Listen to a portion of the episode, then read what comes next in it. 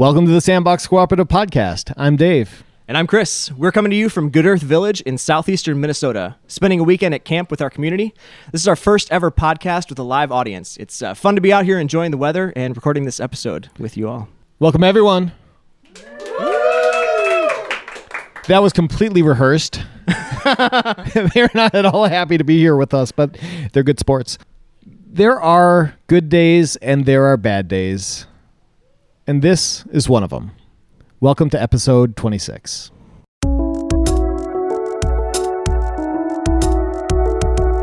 Welcome to the Sandbox.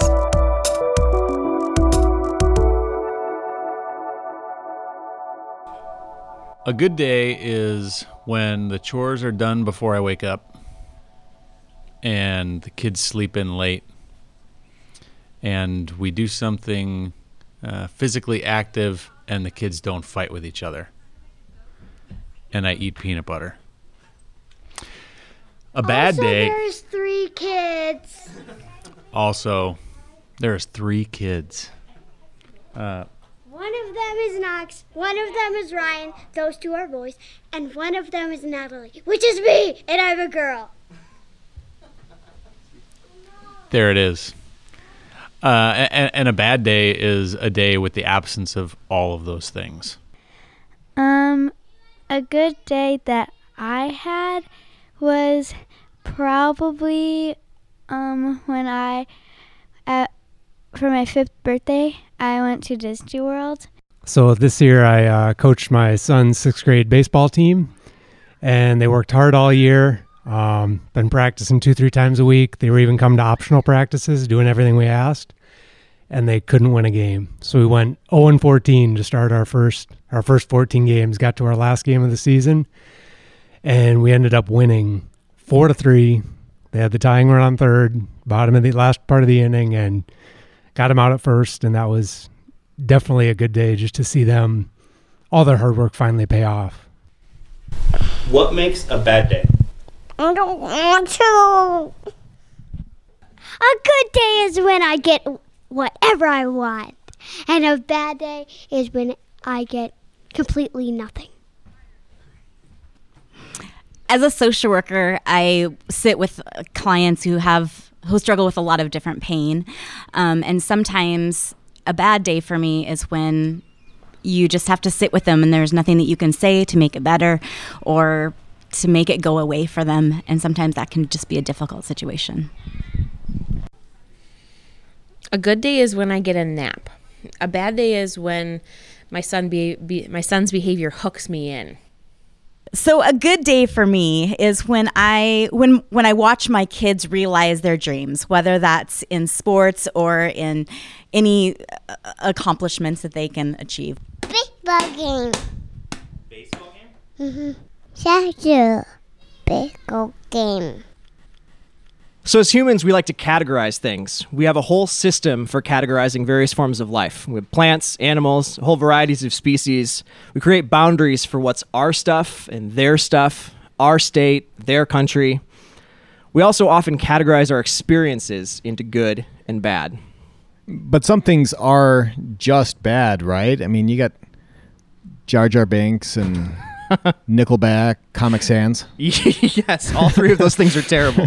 some things, some things are just bad. That was a great list. Uh, but we aren't always very good at being able to admit when things aren't right. I think sometimes we think we're just supposed to hold it in or be strong or be the bigger person or, or whatever. And that's commendable most of the time. I, but I do think that maybe that idea keeps us from being real about the things that aren't going well. Um, I think we really do need to say out loud when things aren't right and maybe even believe they could be different. And so I was in the store just a couple days ago, and it, had the, there was this kid. He had to be about three years old. he was having a full-on meltdown, and he was just going limp in the aisle with all kinds of peaceful, nonviolent techniques, and and he's just screaming, carrying on. And I looked at the kid's dad. He was just standing there, helpless, and I couldn't decide who was having a worse day. It was was it the kid or was it the dad at that moment? And I was I was pretty jealous of the kid though, because at least he was able to do what the rest of us feel sometimes. somewhere along the line it becomes a bit awkward and socially unacceptable to express ourselves like that when a bad day happens. Yeah, no, just random screaming. That just doesn't doesn't usually go well. Um, but some things, you know, still just are bad, and and most of the time it would be great if we could, just like that little kid, just express it. Um, you know, even after the fact, if something that we experience informs um, the way we move forward, you know, it teaches us something. It's still good in that moment, I think, to express that it's just terrible. Yeah. yeah. Um, but some things also are just good. Puppy dogs, apple pie, unicorns, rainbows, baseball. I don't, I don't really like baseball, but what what what kind of American are you? not not a very good one sometimes. But uh, but Dave, what what is a good day for you? Oh man, it's this one doesn't have as much to do with baseball, but football season is coming up. And I love laying on the couch in my living room on a Sunday afternoon, half awake, half asleep, generally one eye open, sometimes maybe. A football game is on the TV and I'm catching a victory nap.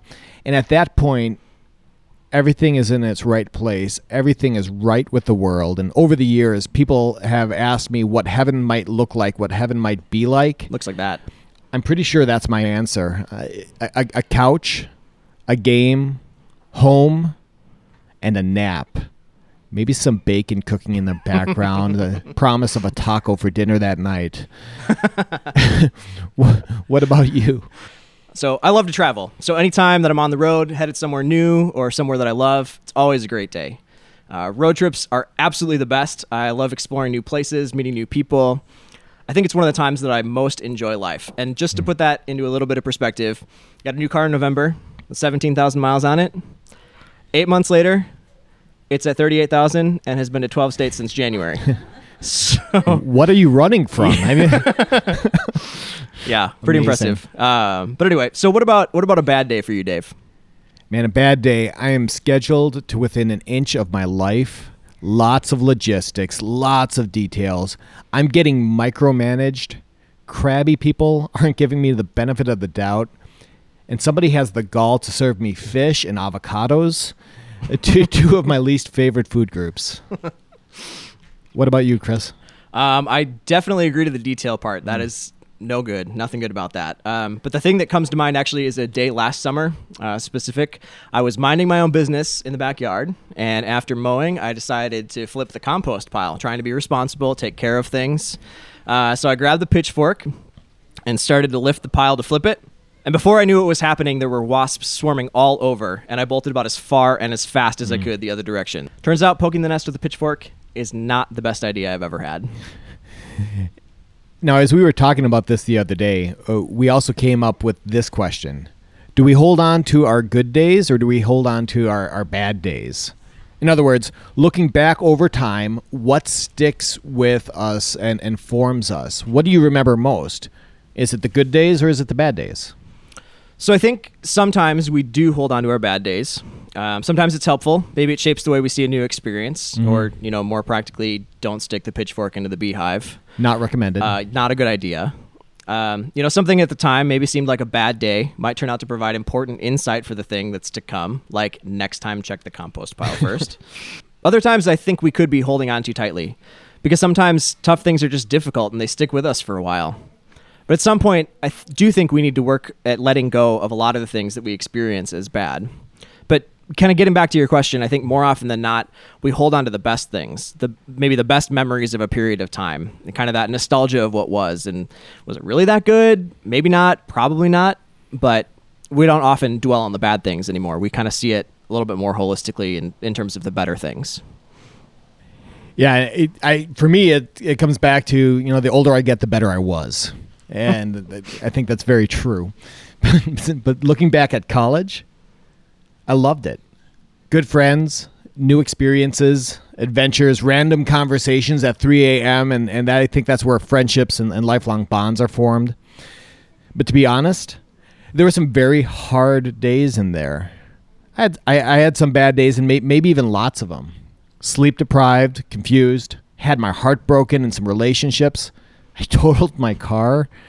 I was confused about my future.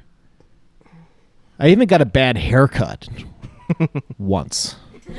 that was a bad day.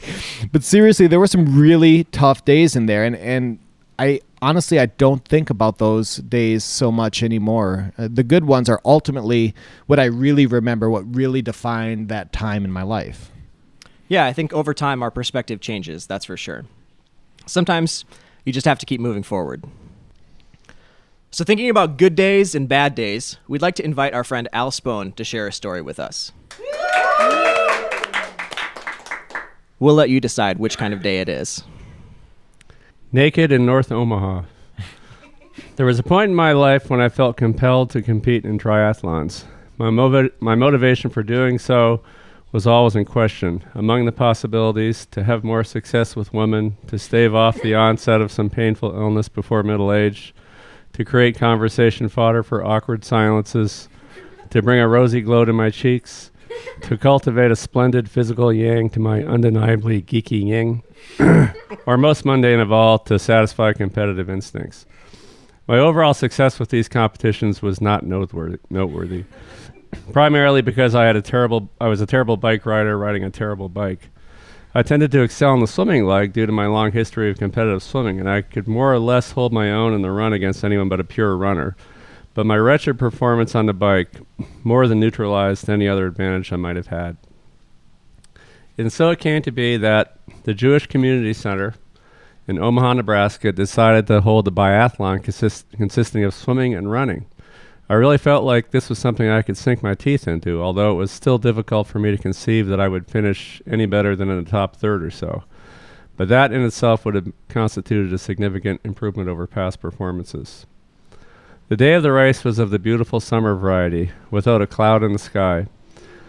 I showed up a bit late as usual since I didn't care about my starting position and generally ignored the pre race briefing since my directive consisted essentially of following the person in front of me. my competitors looked to be the usual crew of hard bodies, plus a younger contingent that I figured to be mostly age group swimmers. The 1500 yard swim was the first event. People were paired up in lanes and started at specific intervals. Interestingly, and purely by chance, I was put in the very first heat. At the sound of the gun, I concentrated on a long and strong turnover, planning to up my pace count somewhat as my endurance allowed. Being in pretty decent swimming shape, I was pleased to see I was leaving the group behind, although I didn't rule out the possibility that I might choke and be overtaken by one or more age group hotshots. But my lead only lengthened over time as far as I could tell, and by the time I hopped out of the pool and loped over to the transition area, I was about five minutes ahead of the next person. As I frantically laced my shoes, I noted that the run departure area seemed very well marked. I elected to stay in my Speedo since that was a kind of vogue thing to do in those days, and the run was just five miles in the local area as I understood it. I figured I could probably maintain a 6.30 to 7 minute pace, which might well have assured me the overall win unless the person behind me was a serious runner. My legs felt good as I got underway to the cheers of the local volunteers, and I was actually looking forward to the drama of protecting my lead against what would almost certainly be a closing field. I synced my bulbous triathlon watch at the departure point and tried to remain calm and on pace, looking only for the first mile marker. I came to notice that the route signs degenerated from planted wooden signs to a kind of spray painted shorthand on the road as I moved further from the departure area. However, the road services were fine and I was feeling good, so very little to diminish my enthusiasm at that point. Checking my watch for the first time, I noticed I was about the six minutes six minutes into the run, so I was anticipating a mile marker quite soon. At 6:30, I was moderately surprised not to see anything, and by 7:30, I had come to the conclusion that I was either running pathetically slow, or that the race organizers had elected to skip mile markers. I felt too good for the first option to be a possibility, so I cursed the volunteers under my breath and felt violated by having to pace myself against, well, myself. Although it was encouraging to see that no one was even on the horizon behind me when I glanced back on occasion, a certain uneasiness began to gnaw at the pit of my stomach. the U.S. Air Force is what brought me to Omaha.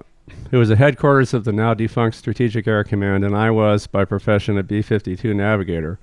However, my role at the Strategic Air Command didn't involve flying.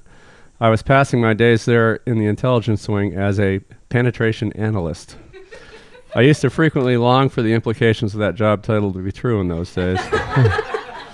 The bland reality of the situation was that my job was to analyze enemy air defenses and work with the mathematical odds of our bombers' ability to penetrate them in various scenarios.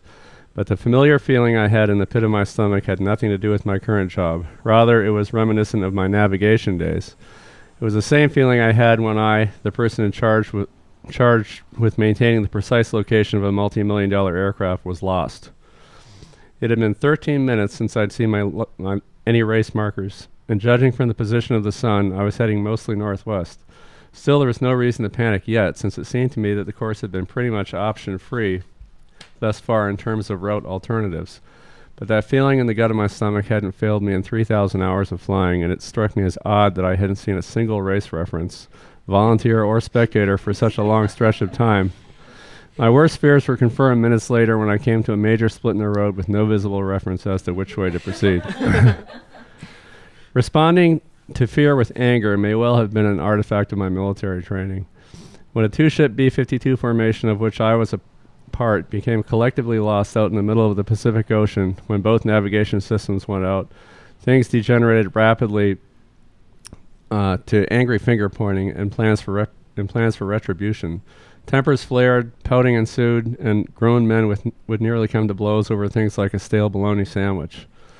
When finally saved by another airplane passing just barely within radio range, everyone became amorous again, until it was eventually determined that the other plane gave us what was called a reciprocal heading, i.e., a heading 180 degrees out from the intended direction.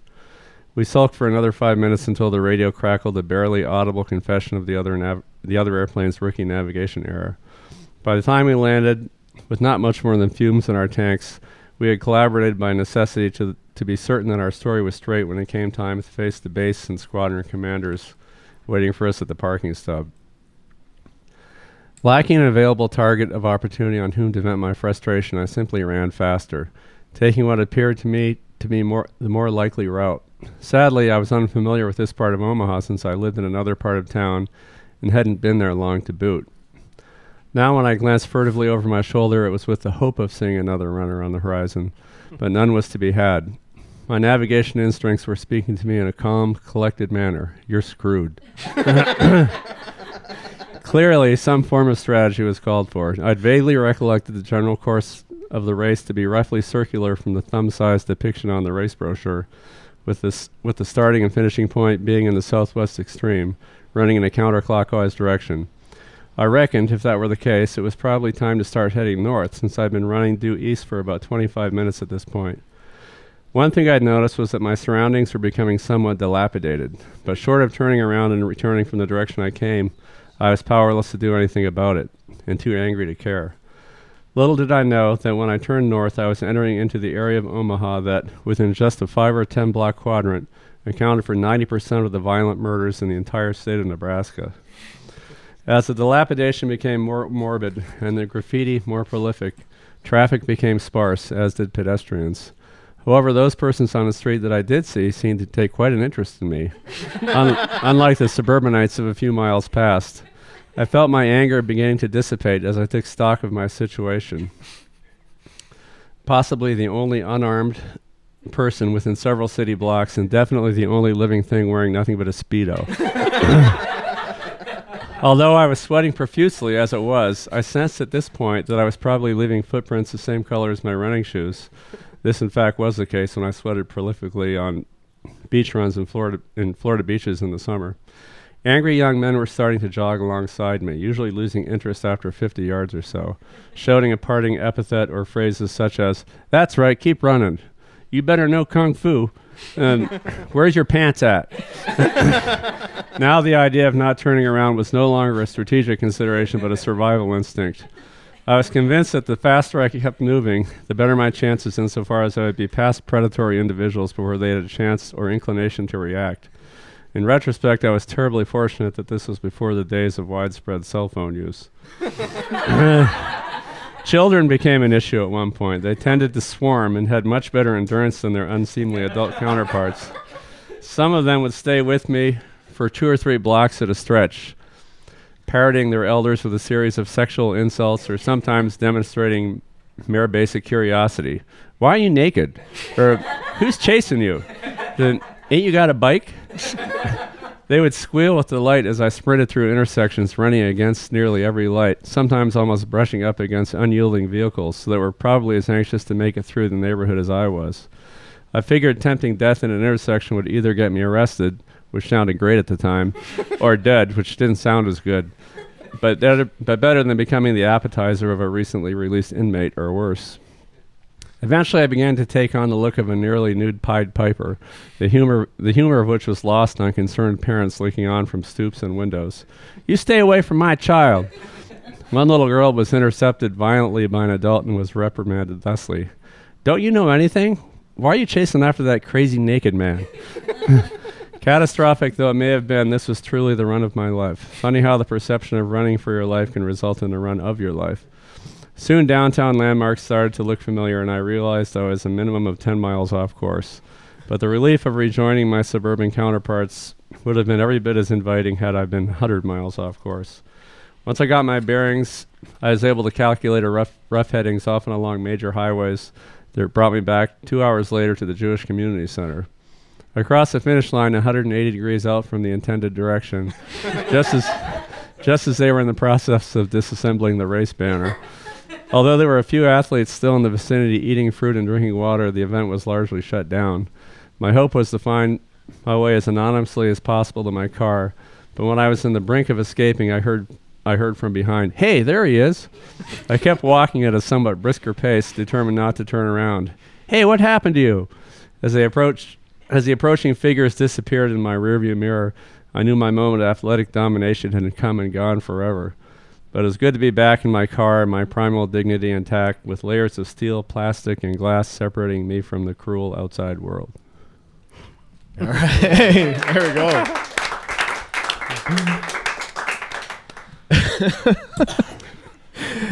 Al, was that a good day or a bad day?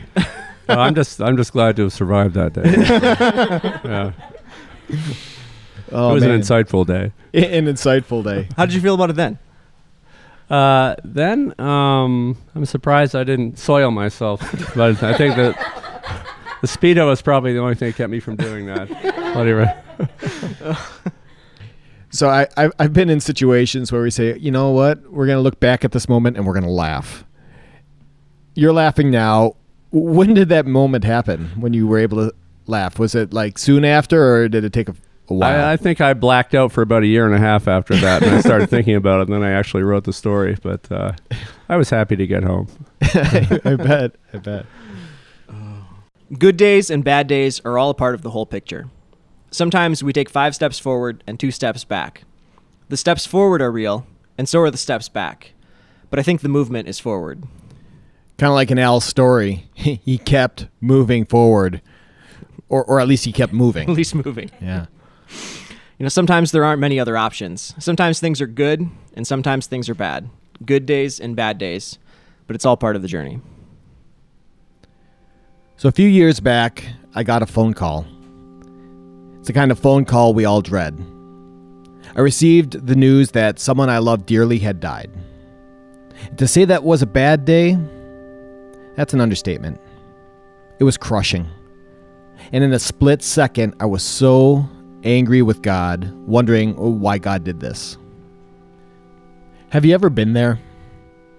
Have you ever felt like you wanted to shake your fists at the clouds, yelling at God and saying, You know what? If that's the way you operate, if that's how you roll, I'm done. I'm out.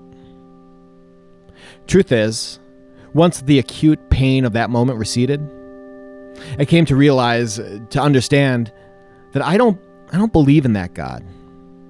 I don't believe in the kind of God who stands at a distance and, and does bad things to us just to see how we will react a deity who sits around like a kid with a magnifying glass burning ants on the pavement. I don't believe in a God who stands at a distance, but I do believe in a God who joins us in our suffering. And to me, that's what the cross is all about.